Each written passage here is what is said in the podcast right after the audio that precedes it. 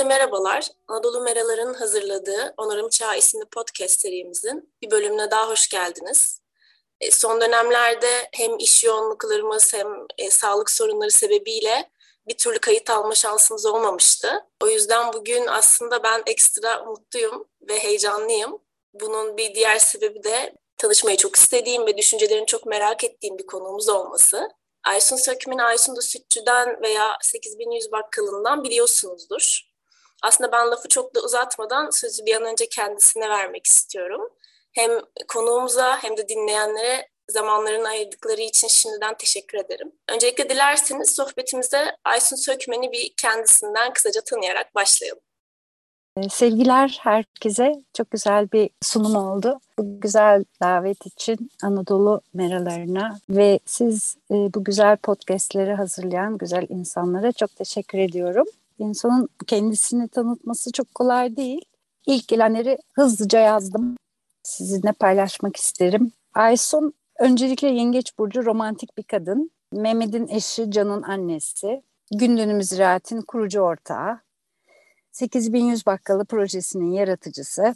Hayatı tüm duyularıyla yaşamayı, nefes almayı, canlı su içmeyi, yaşayan su içmeyi, yalın ayak toprakta yürümeyi, iyi müzik dinlemeyi, çalışmayı, üretmeyi, hayvanları belki bir parça inekleri ve köpekleri daha çok ama bitkileri, insanları çok seven, kişisel gelişme ilgisi olan, toprağa hizmet etmek tutkusu olan ve son olarak da diyebileceğim insanların da yeryüzündeki diğer canlılar gibi keyifle ve uyum içerisinde yaşamasını dileyen biri Aysun.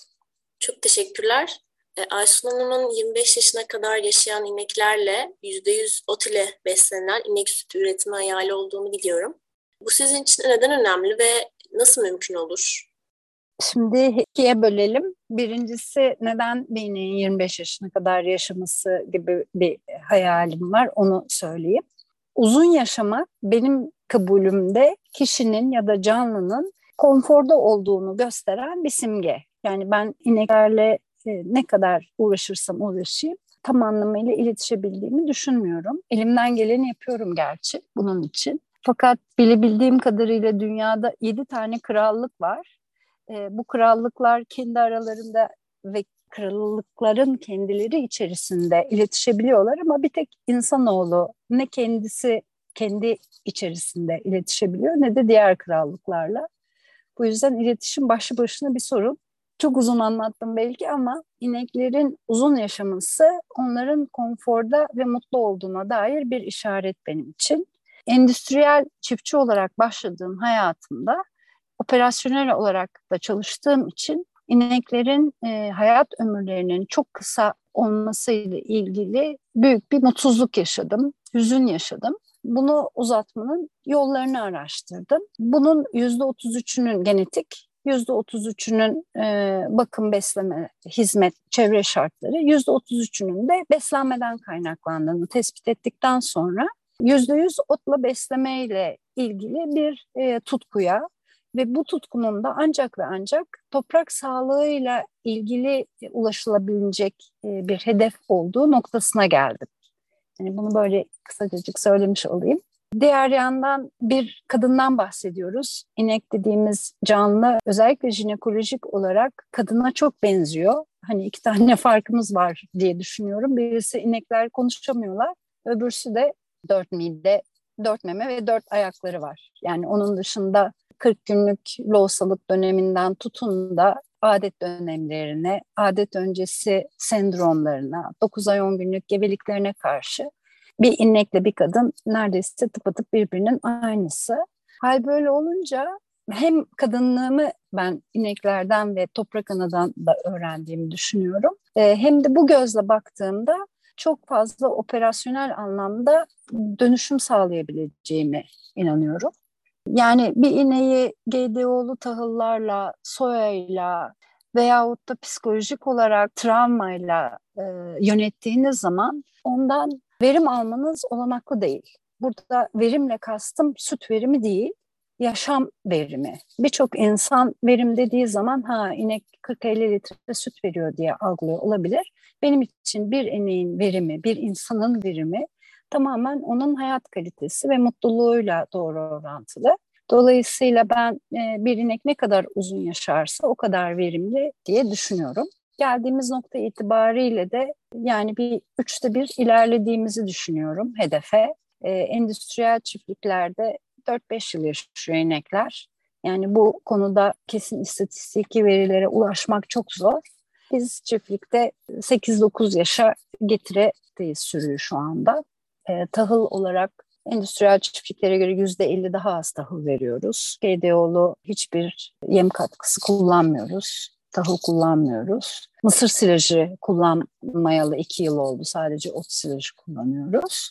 Böyle bir es vereyim. Nasıl devam etmemi isterseniz oradan devam edelim. Evet aslında hayvan sağlığı ve refahı, toprak sağlığı, ekosistem döngülerinin sağlığı e, hepsi birbirine bağlı diyebiliriz. Gün dönümü çiftliğinde bunları destekleyen beş yöntem kullanıldığını biliyorum. Bütüncül planlı otlatma, permakültür tasarımı, dönüm hattı tasarımı, toprak mikrobiyolojisi ve yaban hayatı gözleme, destekleme. Bu noktada hem gün dönümünün hikayesinden hem de uyguladığınız pratiklerden biraz bahsedebilir misiniz? Gün dönümü 2000 yılında Aysun Mehmet ve Can'ın kurdukları ve liderlik ettikleri bir kurum. Birbirinden yetenekli, çalışkan ve özel 25 insan çalışıyor burada.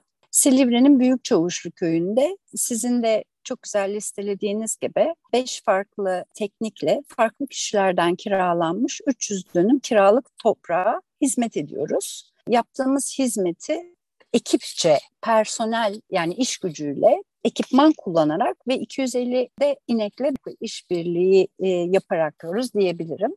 Duruka'nın e, çok güzel bir lafı vardır sevdiğim.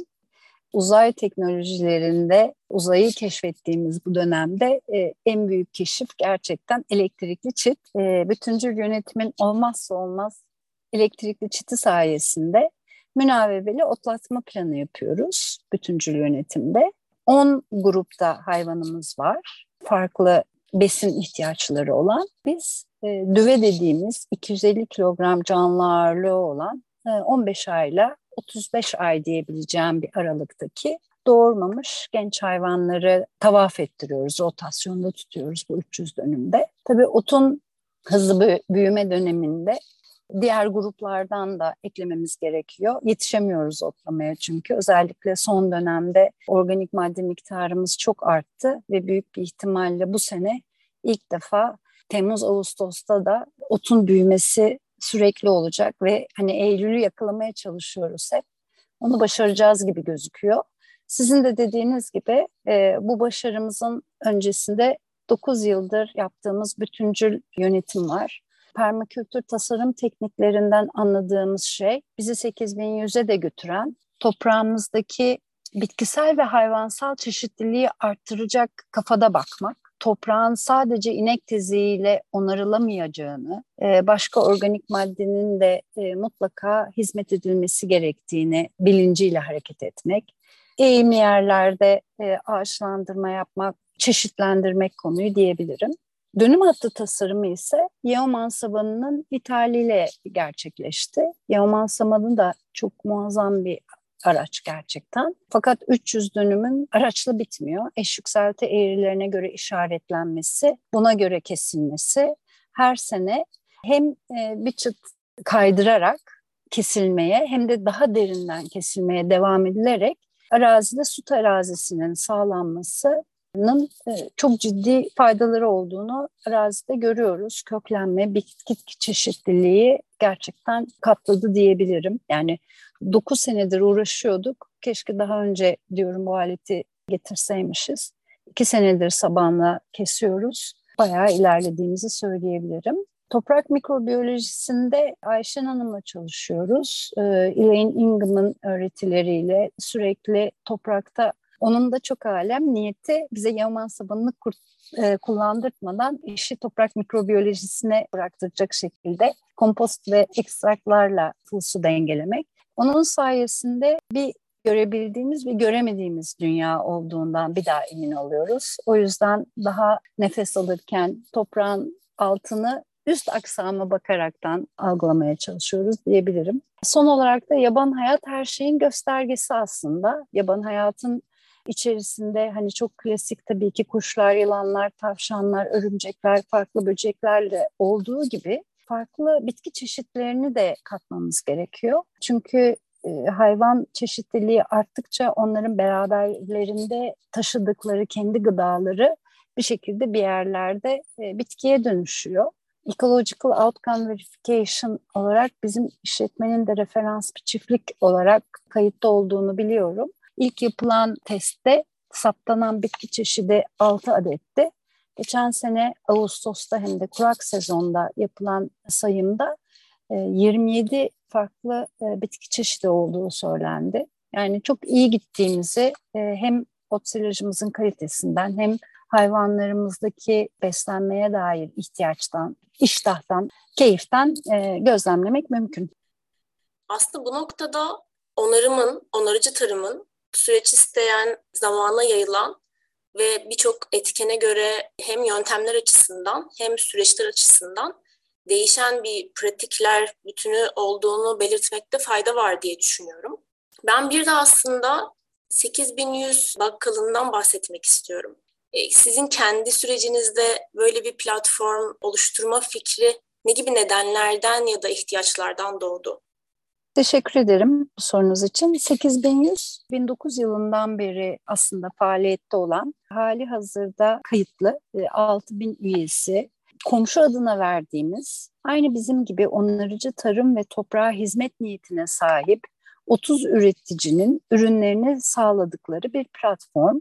8100 e, yaşayan hava, yaşayan su, toprak ve yaşayan gıdayı, yaşayan bilgiyi sebil kılacak yani bol bol var edecek insanların alışveriş alanı kısaca. Niye bol bol var etmeliyiz? Çünkü bunun insanlığı çok keyifte tutacağını düşünüyoruz açıkçası. Ee, şu anda günümüzde insanların en büyük probleminin ruhsal hastalıklar olduğunu düşünüyorum. Ruhsal hastalıkların da temel kaynağının öz varlıklarımıza uygun davranmadığımızı, hani vücutlarımızın buna isyan ettiğini düşünüyorum.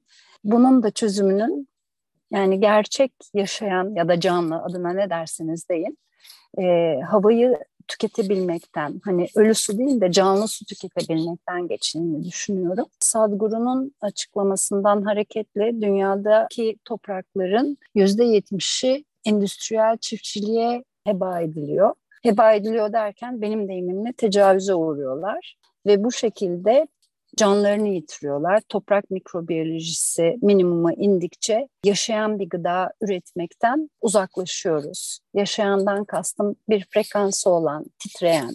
Havamız, suyumuz, toprağımız ve gıdamız yaşadığı sürece biz de kendi öz varlıklarımıza kavuşuruz diye düşünüyorum. Bu anlamda bizim sütümüzden, dönüşümümüzden, tek yıllık değil çok yıllık bitkiler üzerinden et ve süt üretme çabamızdan, insan ve hayvan refahı temelli emeklerimizden etkilenen tüketicilerin süt ve et dışında da bizden talepleri oldu. Domates yap, yumurta yap, işte başka ürünler yap Aysun diyenler oldu. E tabii esnafçılık ayrı bir iş, sütçülük ayrı bir iş. 8181 ilde yüzer tane topluluk olalım. Herkes onarıcı tarım yapsın ve herkes kapı teslimi, lojistik ve satışı aynı bir apartmanın yönetiminde hani apartman masraflarını paylaştığı gibi paylaşsın diye otomatikman ihtiyaçtan çıkan bir platform oldu.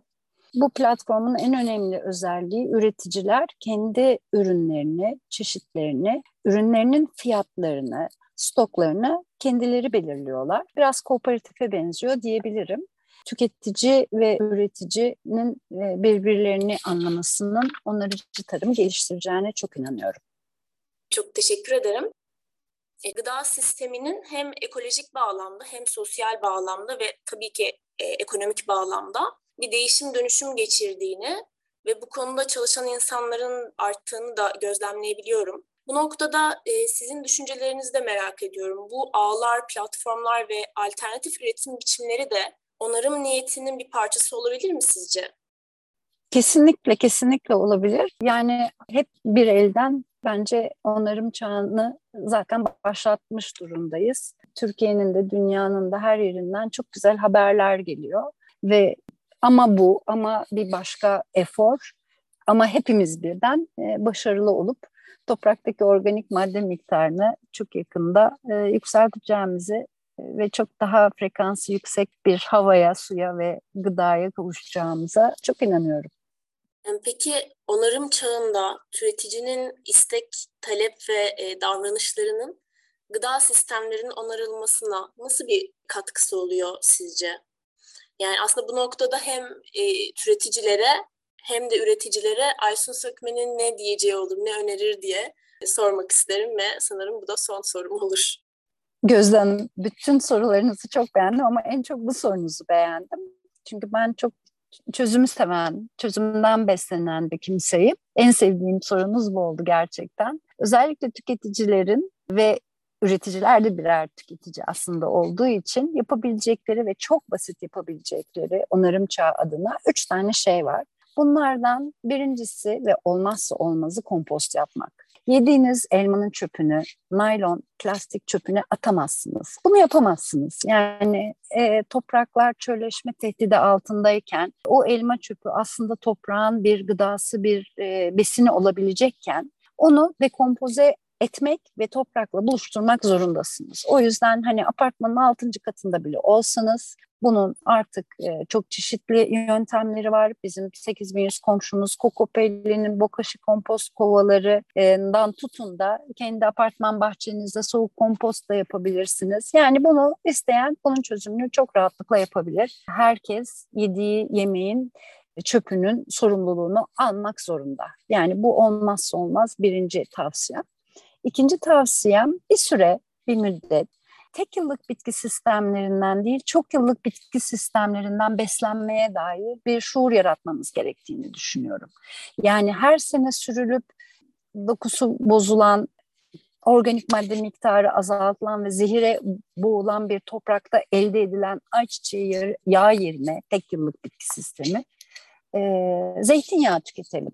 Yani endüstriyel biçimde üretilmiş yulaf buğday yerine kestane tüketelim, ne bileyim e, baklagil tüketelim veyahut da saçma tahıl üreten üreticileri bulalım. Yani tek yıllık bitki sistemleri yerine çok yıllık bitki sistemlerine doğru bir e, beslenme rejiminin değişmesi gerektiğini düşünüyorum. Zaten çok fazla yiyoruz. Gerçekten bu başlı başına bir sorun. Bir yetişkin insana yarım fincan pirinç e, bir gün yeterli. Biraz sebze, biraz pirinç gerçekten ne sabah öğlen akşam yememiz gerekiyor ne hani mutfağa, e, gıdaya, stoğa bu kadar çok paralar harcamamız gerekmiyor diye düşünüyorum. Az yiyelim ama öz yiyelim diye düşünüyorum. Üçüncü ve son olarak da üreticimizi tanımak zorundayız. Yani onarıcı tarım yapan üreticilerden alışveriş yapmak, toprağın helalini alan insanlardan alışveriş yapmak, paramızda onların kalkınmasını sağlamak, e, toprağın ahını alacak insanlara paramızı vermemek durumundayız. Böyle üç basit çözümünü paylaşmış olayım sizinle. E, çok teşekkürler Aysun Hanım. İyi ki katıldınız. Çok keyifli bir sohbet oldu benim için. Umarım dinleyenler de keyif alır. Hoşçakalın diyorum. Siz de hoşçakalın. Teşekkür ederim beni davet ettiğiniz için.